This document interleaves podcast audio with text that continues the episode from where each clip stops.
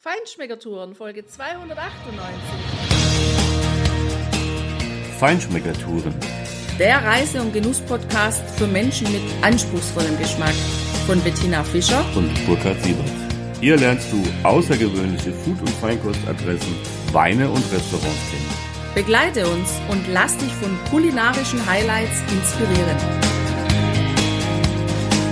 Hi, hallo, buenos dias und schön, dass du wieder bei uns bist.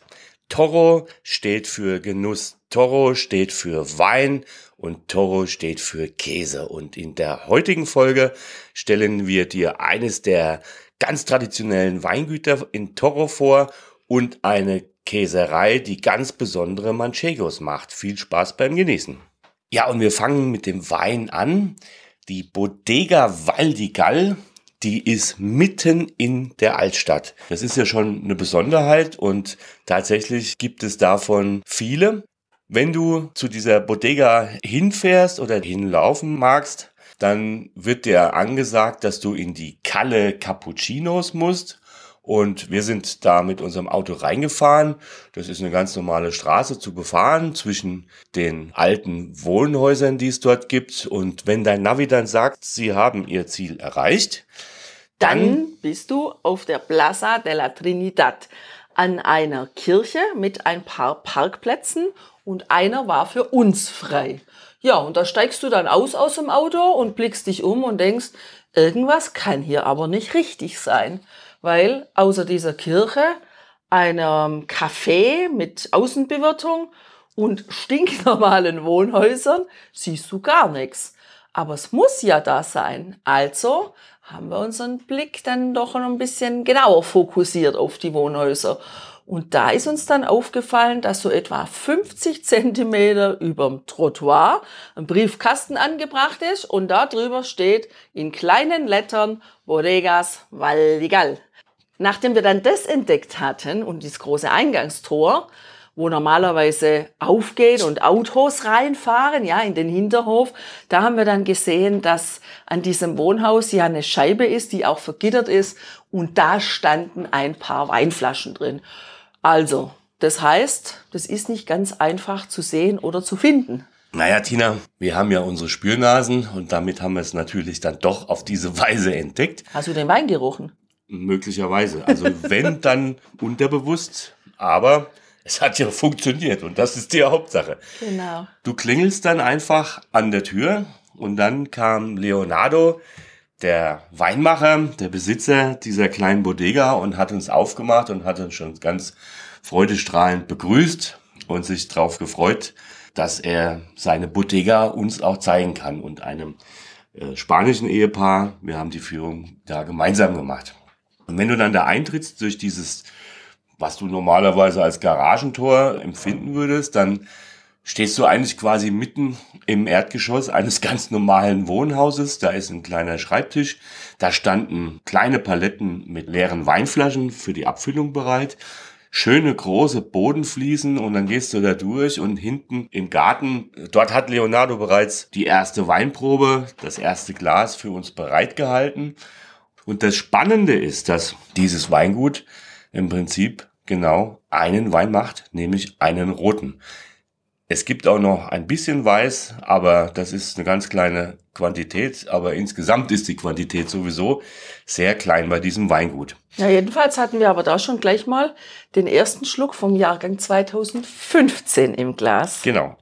Aber erstmal wollen wir dir beschreiben, wie dieses Weingut tatsächlich ist. Und dieses Weingut ist tatsächlich im Keller und zwar im tiefen Keller. Und vor allem genial organisiert. Also das Erste, was mir aufgefallen ist, es ist ein ganz normaler Aufzug eingebaut in einem Wohnhaus. Also ich dachte, ich bin im Hotel, weil das kenne ich aus dem Hotel. Und was auch echt witzig war, aber da sieht man, wie gut die durchorganisiert sind. Als wir da standen und warteten, bis das andere Ehepaar für die Führung kam, da hat es auf einmal angefangen zu piepsen. Da machte es piep, piep, piep. Und ich dachte, was ist denn jetzt los? Und dann ging direkt neben dem Eingang, wo wir reingekommen sind, öffnete sich der Boden, eine Bodenluke ging auf und dann fuhr von unten eine ganze Palette leerer Flaschen hoch mit diesem Aufzug. Und dabei kam auch noch an der Seite so ein ganz hübsch gestaltetes, schmiedeeisernes Geländer hervor. Also ja, interessant. Die haben in diesem kleinen Raum tatsächlich geschafft, einen normalen Aufzug, einen Palettenaufzug und noch Treppen zu integrieren, die nämlich nach unten gehen in diese Bodega, die unterirdisch angelegt ist. Und da steigst du wirklich eine Reihe von Treppen hinunter. Was sich dann zeigt, ist wirklich beeindruckend. Also der Keller ist nicht unbedingt riesig groß. Ich würde mal sagen, das erste Gewölbeteil, was sich im Übrigen direkt unter der, Stra unter der Straße befindet. Das ist vielleicht so hm, 10 Meter lang. In diesem Teil stehen einige Stahltanks, wo der Wein lagert und reift. Vorne hat es ein paar, eine kleine uralte Flaschenabfüllanlage. Es hat ein paar andere Arbeitsgeräte, die du eben als Winzer brauchst im Keller. Und hinter diesem Mittelstück ist nochmal wie ein bisschen ausgeschlagen extra ein etwas höherer Raum, der ist komplett weiß gestrichen. Da befindet sich an der Rückwand ein Flaschenlager bis hoch unter die Decke. Da steht eine riesenhohe Leiter, Klappleiter davor. Also ich frage mich tatsächlich, wie die Jungs dort ähm, das Ein- und Auslagern gestalten. Das ist ziemlich schwierig und ziemlich hoch. Ach, ich denke, die sind auch da wieder gut organisiert. Wahrscheinlich. Auf jeden Fall stehen dort in diesem Bereich neben einem richtig großen Stahltank noch, der glaube ich 15.000 Liter fasst, stehen Barrikfässer, in denen der Wein eben dann am Ende veredelt wird. Und zum Teil absolut neue Barrikfässer. Das gibt ja schon eine Idee, wie der Wein wohl schmecken könnte. Und apropos veredelt, der Raum wurde auch veredelt. Von oben, von dieser Gewölbedecke, die weiß gestrichen ist, hängt ein Kronleuchter herunter. Also das ist so das i-Tüpfelchen in diesem Keller. Ob sich der Wein wohl deshalb noch mehr wohlfühlt, wenn er denkt, er ist, ja, er wird schön beleuchtet oder ich weiß es nicht. Naja, also ich meine, die Leute, die da arbeiten, das ist ihr Arbeitsplatz, den kann man sich doch auch ein bisschen hübsch gestalten. Also Ja, unbedingt. insofern. Was wir auch noch gesehen haben, das waren zwei Lüftungsschächte. Der eine, der geht ganz, ganz, ganz weit hoch, wo eben ja die Luft reinkommt und auch dafür sorgt, dass der Wärmeaustausch, der Luftaustausch tatsächlich so gestaltet ist, dass unten im Keller eine konstante Temperatur das ganze Jahr über herrscht. Also im Sommer schön kühl, wenn draußen die Hitze tobt und im Winter wahrscheinlich angenehm temperiert, ohne dass man eine Heizung benutzen muss.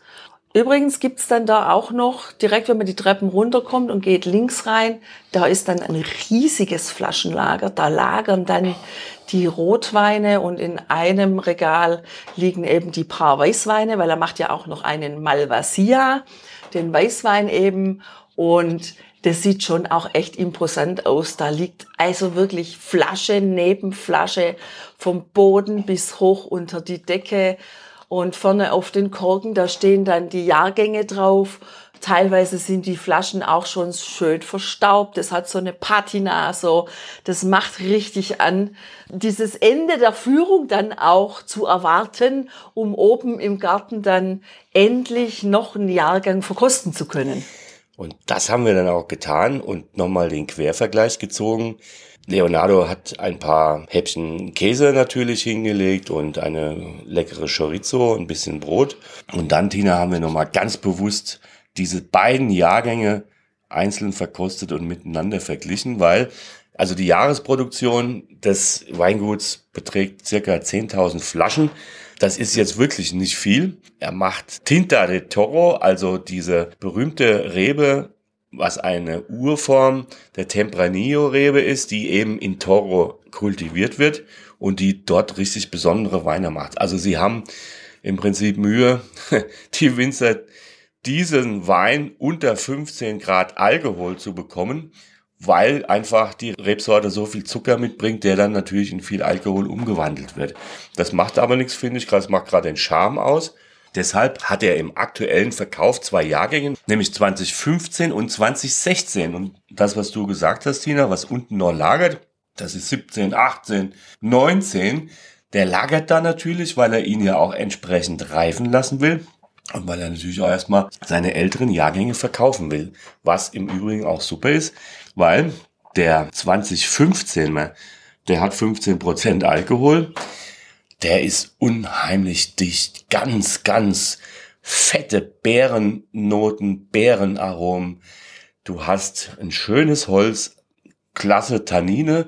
Der ist sehr fein poliert, der ist, ist rund, aber er ist wuchtig. Also das ist ein, ein schwerer Rotwein, aber richtig genial. Also hat eine tolle Nase und hat einen tollen Gaumen. Ja, und dadurch, dass der aber recht kühl bei uns im Glas war, also er hat ihn ein bisschen vorgekühlt, hat er für mich eine unglaublich schmeichelnde Art gehabt, dieser Wein. Auch so was ganz Natürliches. Ich hatte so ehrlich das Gefühl, da ist nichts drin in dem Wein, was da nicht reingehört, ja? Da ist sogar noch was drin, was viele nicht mehr drin haben. Der ist nämlich unfiltriert. Ja. Und das, ich finde, das hat man geschmeckt. Der hat noch viel mehr Noten, viel mehr Natürlichkeit hat dieser Wein mitgebracht für mich. Ja, und der 2016er, das ist halt echt immer das Spannende, finde ich, wenn man von einem Wein verschiedene Jahrgänge verkostet, dass man da die Unterschiedlichkeit so problemlos schmecken kann. Also das kann einfach auch jemand schmecken, der Weinbeginner ist, ja, der noch wenig Erfahrung hat, aber eben Geschmacksknospen, mit denen er was anfangen kann, ja. Und dieser 2016er, der wirkt noch ein bisschen verschlossen, ein bisschen ungestüm. Also da habe ich so ein bisschen das Bild im Kopf, als ob so ein junger, schwarzer Stier noch voll in der Entwicklung ist und eigentlich schon lostrampeln will und die Hufe scharrt, aber noch nicht so richtig vom Fleck kommt. Also so habe ich diesen 2016er Wein wahrgenommen. Ein schönes Bild. Wobei Überleg das mal, der Wein hat schon sechs Jahre Reifezeit hinter sich. Ja. ja. Du redest über einen jungen Stier, den man eigentlich mit einem Wein, mit einem Rotwein vergleichen müsste in dem Bild, der vielleicht 2020 abgefüllt worden ist. Oder sogar 21. Also richtig spannend, aber völlig zutreffend. Und daran siehst du auch, dass du diese Weine wirklich auch lange lagern und reifen lassen kannst, weiter reifen lassen kannst, weil der Tinta de Toro hat schon eine gewisse Säure, die ist da, aber die ist unheimlich gut eingebunden und abgepuffert. Also beim Trinken merkst du das nicht. Das ist sehr angenehm, gibt dem Wein aber natürlich hohe Lagerfähigkeit. Und was ich spannend fand, ist der Unterschied. Als ich in den, in den 2016er ins Glas gerochen habe, hatte ich in der Nase eine unheimlich dominante balsamische Note und habe schon gedacht, hm, also das wäre mir jetzt too much.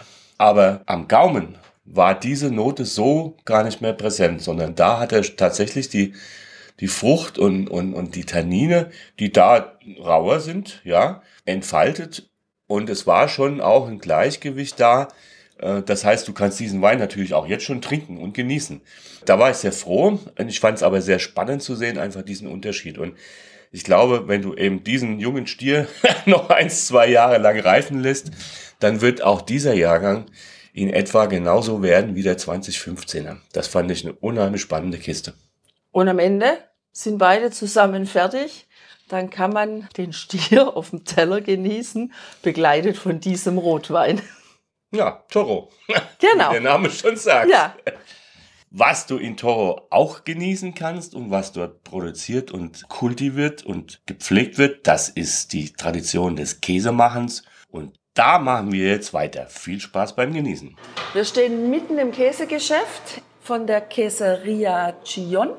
Die ist am Ortsausgang von Toro und bietet nicht nur ein sehr hübsches Käsegeschäft, mit ganz vielen Bildern an den Wänden, mit ganz berühmten Personen, die offensichtlich hier waren, auch aus dem Königshaus, die hier die Käse probiert haben, vielleicht sogar auch zu Hause diese Käse essen. Das wissen wir nicht, aber jedenfalls gibt es hier auch noch ein Käsereimuseum, das man auf Termin besuchen kann.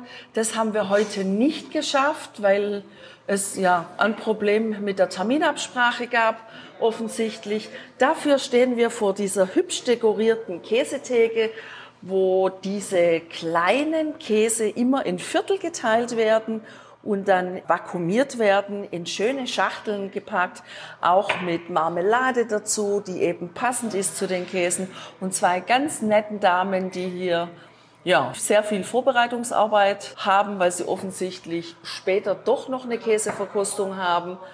Ja, also eine herrliche Sache. Es duftet überraschenderweise gar nicht so sehr nach Käse, wie wir das sonst kennen, wenn wir in Käsereien beispielsweise in Deutschland oder auch in Südtirol schon waren. Der Manchego, dieser Käse hier ist einfach was ganz anderes. Und eine dieser Damen, die hat uns jetzt auf einer kleinen schwarzen Schieferplatte zwei schöne Ecken des Käses ähm, abgeschnitten. Außen am Rand, da sehe ich noch dass der dunkelrot ist und das lässt mich doch erahnen, dass es sich um einen Käse handelt, der mit Rotwein affiniert wurde. Naja, Tina, wir Naja, sind ja auch im Toro. Nein. Und doch. Oh. Und da gibt es den Tinta de Toro, Ah. die Rebsorte und natürlich diesen bekannten Rotwein. Ganz in der Nähe hier in der Nachbarschaft ist ja das Weingut Farinia, was wir ja auch schon besucht haben, die ja auch hier ganz pioniermäßig für diesen Rotwein am Start waren und ähm, natürlich diese Weine produzieren. Und dieser Käse, übrigens aus Rohmilch vom Schaf, dieser Käse hat eine dunkelrote Haut. Ja, das kommt natürlich davon, dass er mit diesem Rotwein affiniert ist. Der ist hier mindestens 70 Tage gereift. Ja, und jetzt haben wir gerade erklärt bekommen, wie wir den Käse auch essen können, weil Sollen. Das war schon eine klare Ansage. Also um tatsächlich auch etwas vom Rotwein zu schmecken, sollen wir beginnen an der Seite, wo die Außenhaut ist. genau, Und so haben wir quasi erstmal das Aroma dieser, ja, dieser Waschung des Käses mit dem Rotwein. Das ist tatsächlich so. Das kommt aber sehr dezent rüber. Und innen ist der Käse ganz weiß, weil es ist ein junger Käse und sehr cremig. Das ist eine schöne Kombination. Ich persönlich mag normalerweise keine Käse, die mit Rotwein affiniert sind. Also ich habe schon aus Italien ein paar Mal welche probiert und die sind mir meistens zu heftig. Aber diese Kombination hier finde ich schön, weil das eine erschlägt nicht das andere. Das ja, sehr fruchtig und angenehm. Die zweite Probe ist hier von dem Käse, der sich Curado nennt. Der ist ähm, vier Monate gereift. Der ist Käse pur und ich finde, der hat wirklich sehr angenehmen Geschmack, eine leichte Würze. Für mich ist er ein bisschen trockener im Käseteig, bringt diese Würze mit, also fast auch ein bisschen diese Schärfe auf der Zunge habe ich. Ja, also ein sehr angenehmer Käse, auch für jemand, der, sagen wir mal, diese gereiften nicht so gerne mag, der kann auf jeden Fall bei diesem vier Monate gereiften einsteigen.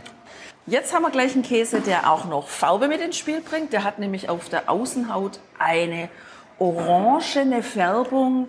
Erinnert mich an Piement. Burkhard, was haben wir denn da? Ja, genau das ist die richtige Erinnerung, Tina. Ah, Der Käse ist jetzt sieben Monate gereift und der ist tatsächlich mit Olivenöl und äh, Piment affiniert außen. Daher hat er natürlich auch diese schöne orangene, rötliche Färbung. Jetzt bin ich natürlich gespannt, wie der schmeckt. Ja, und vor allem ist es so, was ich sehe hier auf diesem kleinen Dreieck, der Käseteig ist hier gelber. Zum Teil hat er Risse und erinnert an, also mindestens mal vom Aussehen her an Parmesankäse. Aber so schmeckt er nicht. Ist trockener im Teig, logisch. Er transportiert den Geschmack des vier Monate gereiften in ein noch gereifteres Stadium, aber sehr angenehm. Es sticht auch überhaupt keinen Schafmilchgeschmack hervor, sondern sehr angenehm, würzig, hat einen Hauch von Piment. Also es ist wirklich nur ein Hauch. Für mich keinerlei Schärfe, einen ganz leichten Hauch von diesem angenehmen Piment, pikant. Also Schärfe würde ich nicht sagen. Passt. Ich möchte dir an dieser Stelle widersprechen, eindeutig, weil erstens finde ich, dass man sehr deutlich die Schafmilch schmeckt. Zweitens ist der Käse noch trockener. Drittens spüre ich beim ersten Happen, weil ich eben jetzt an der Außenhaut angefangen habe, sehr wohl die Schärfe auf meiner Zunge. Und da sind wir einfach wieder dabei. Genießen ist Genusssache und genießen ist vor allem unglaublich individuell. Ja, jetzt kommen wir zum Queso de leche cruda de oveja con manteca. Und hier liegt ein kleines Käsedreieck zum Probieren, hauchdünn geschnitten und die Außenhaut ist weiß. Man könnte denken, dass es Schimmel ist, also Naturschimmel, ist es aber nicht, weil es ist butterig und fettig. Und tatsächlich ist es das Schmalz vom Iberico-Schwein, was da auf die Rinde aufgebracht wurde. Und jetzt haben wir hier quasi den Käse mit dem Iberico-Schinken zusammen in einem. Burkhard, du bist einen Schritt weiter wie ich. Also ich rieche nur mal dran. Und wenn ich dran rieche, habe ich immer noch natürlich den Käsegeruch vordergründig. Von dem ähm, Schinkenspeck, von dem, ja, von dem Fett rieche ich gar nichts. Aber wie ist denn der im Geschmack, Burkhard? Auch hier wieder schön dezent. Ja. Es ist ein leichter Hauch nach Speck, nach Oh, ich finde, der kommt deutlich beim ersten Bissen.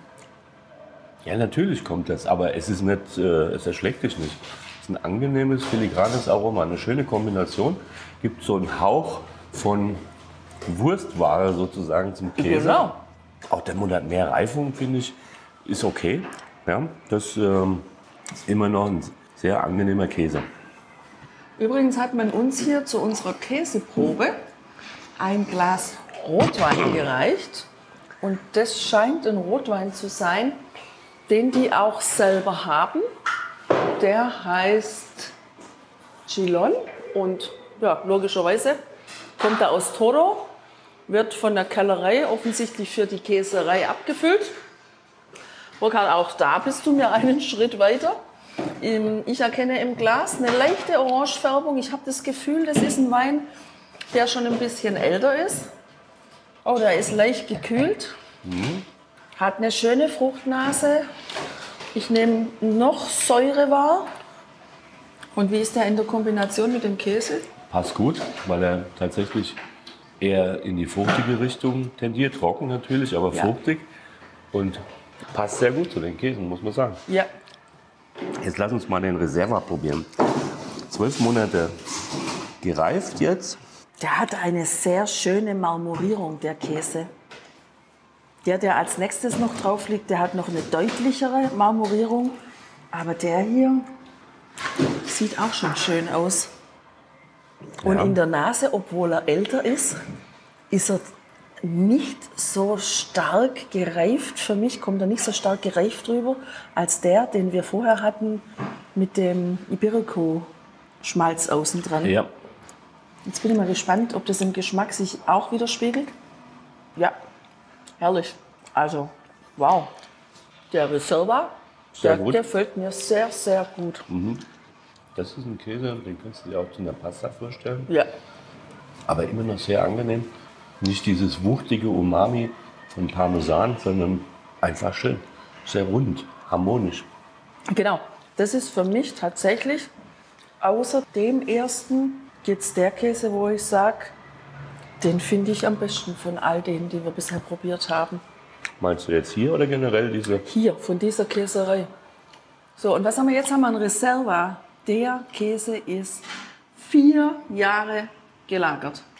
Schon wenn ich den anfasse, wirkt der total ausgetrocknet. Hat wie gesagt eine unheimlich schöne Marmorierung. Sieht fast ein bisschen so aus, die Marmorierung ist ähm, zum Teil sehr weiß. Sieht ein bisschen so aus, als ob Kokossplitter in diesem Käse wären. Und jetzt rieche ich mal dran. Der hat, man, man riecht ihm die längere Lagerung an, aber überhaupt nicht aufdringlich. Gar nicht. Der riecht immer noch sehr harmonisch, sehr rund. Sogar eine leichte Süße hat der. Finde ich auch, genau. Ja, und auch im Geschmack. Der hat eine leichte Honignote. ja. Also der ist ja älter als ein Parmesan. Also ein durchschnittlicher Parmesan. Und ich finde völlig überraschend und sehr angenehm, aber dass der immer noch viel frischer ist. Auch der hat jetzt nicht diese manchmal ja erschlagende Präsenz von einem Parmesan, sondern den kannst du wunderbar essen. Ja, auch der ist wie alle anderen aus Rohmilch gekäst. Ähm, Das finde ich zusätzlich spannend, ja, weil Rohmilch ja immer einen schönen, intensiveren Käse gibt. Aber die sind hier alle sehr rund, dezent.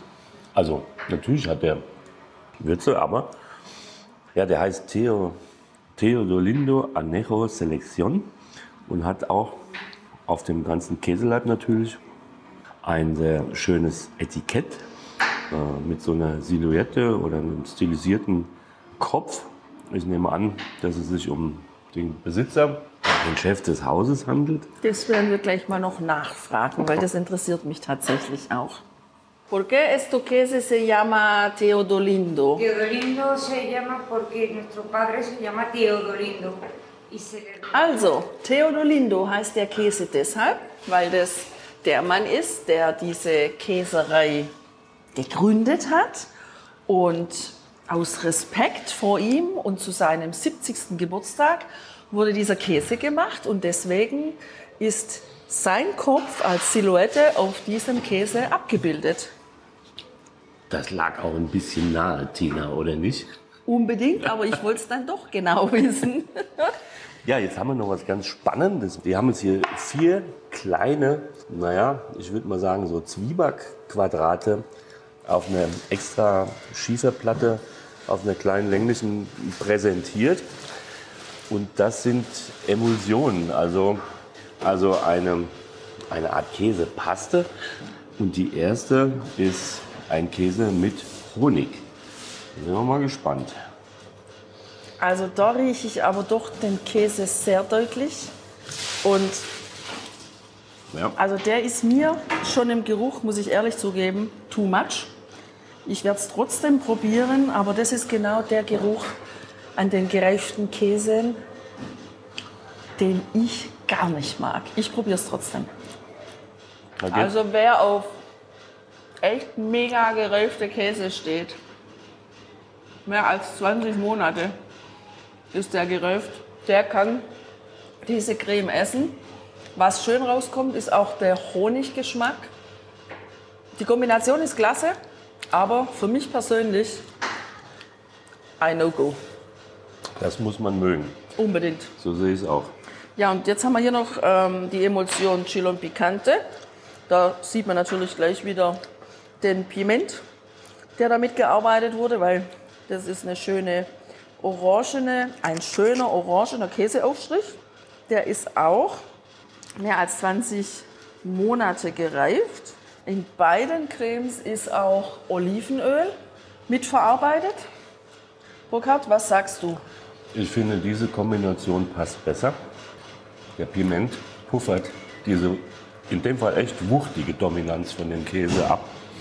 Und das ähm, macht es für mich etwas runder. Ich finde irgendwie es total spannend und völlig überraschend für mich jetzt. Der hat ja nur 20 Monate Reifezeit. Der andere hat vier Jahre Reifezeit. Auch der Vierjährige war für mich immer noch super angenehm. Und diese, diese Käse, die hier verarbeitet worden sind, die sind sowas von dominant. Also, wenn man das mag, dann ist das natürlich ein- eine tolle Sache. Für mich persönlich, Tina, da bin ich in dem Fall völlig bei dir. Ich widerspreche dir nicht, Wow, sondern das muss man mit dem Ausrufezeichen versehen. ja, in dem Fall kann man das tun. Hier ist es übrigens auch zu scharf. Da, da, da ist eine tatsächliche Schärfe auch drin, ja. Aber das ist das, was ich jetzt dann in der Kombination einfach angenehmer finde als das mit dem Honig. Das stimmt. Und ähm, vielleicht probiere ich noch mal einen Schluck Wein dazu. Ja, der kommt gut dazu. Das habe ich auch gerade schon gemacht. Ausnahmsweise bin ich dir mal einen Schritt voraus. also mindestens heute bei der Käseverkostung. Genau. Ja. Das passt gut. Ich finde, die Käse sind richtig super. Die haben mir alle geschmeckt. Ähm, haben alle einen eigenen Charakter, aber schön angenehm, sehr angenehm. Diese zwei Emulsionen, finde ich, sind für mich persönlich nichts. Aber wer das mag, der kann natürlich damit auch was Schönes anfangen. Ja, also eine, eine sehr schöne Käsereise, die wir gerade hier unternommen haben. Und jetzt schauen wir, ob wir noch einen Blick in dieses Museum werfen können, um noch ein paar schöne Fotos zu machen. Von der Theke haben wir welche gemacht. Schau einfach auf den Blog und dann ja, kannst du sehen, wie die aussehen. Auf jeden Fall, die Etiketten sind sehr hochwertig aufgemacht. Also der oder die, die diese Etiketten designt hat, die haben eine gute Arbeit gemacht, finde ich. Ja, Tina, ich finde, Toro, wie gesagt, steht für Genuss, für Wein und für Käse. Wir haben hier zwei erstklassige Adressen entdecken und kennenlernen dürfen. Tolle Genüsse gehabt. Ja, das macht einfach Spaß. Und es ist auch ein toller Tipp, diese beiden Produzenten mal zu besuchen. Nicht nur zum Probieren, einfach um auch das mal zu sehen. Und dazu noch ein, zwei nützliche Informationen für dich. Bei der Bodega Valdigal, da ist es so, dass die Führung ganz authentisch in Spanisch stattfindet. Der Winzer kann aber auch sehr langsam sprechen und auch sehr deutlich.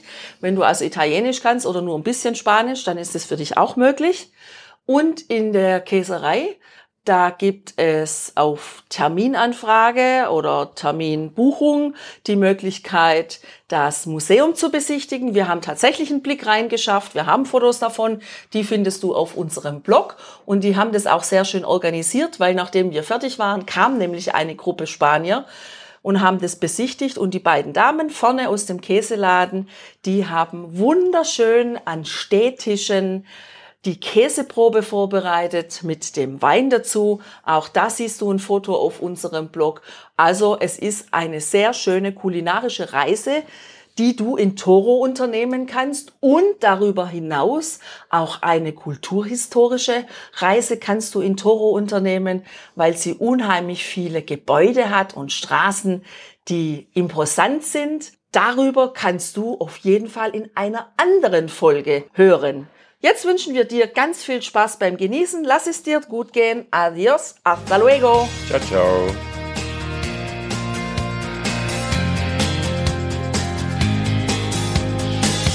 Hier endet dein Genusserlebnis noch lange nicht. Komm rüber auf unsere Homepage feinschmeckertouren.de und schau dir die Bilder zu unserer Show an. Dort findest du auch wertvolle Links zu den heutigen Empfehlungen. Verpasst keine Neuigkeiten mehr und trag dich am besten gleich in unseren Newsletter ein. Wir freuen uns auf deine Anregungen für weitere Episoden und einen regen Austausch mit dir. Viel Spaß beim Genießen, denn du weißt ja, wahrer Reichtum besteht nicht im Besitz, sondern im Genuss. Deine Feinschmecker Guides Bettina und Burkhard.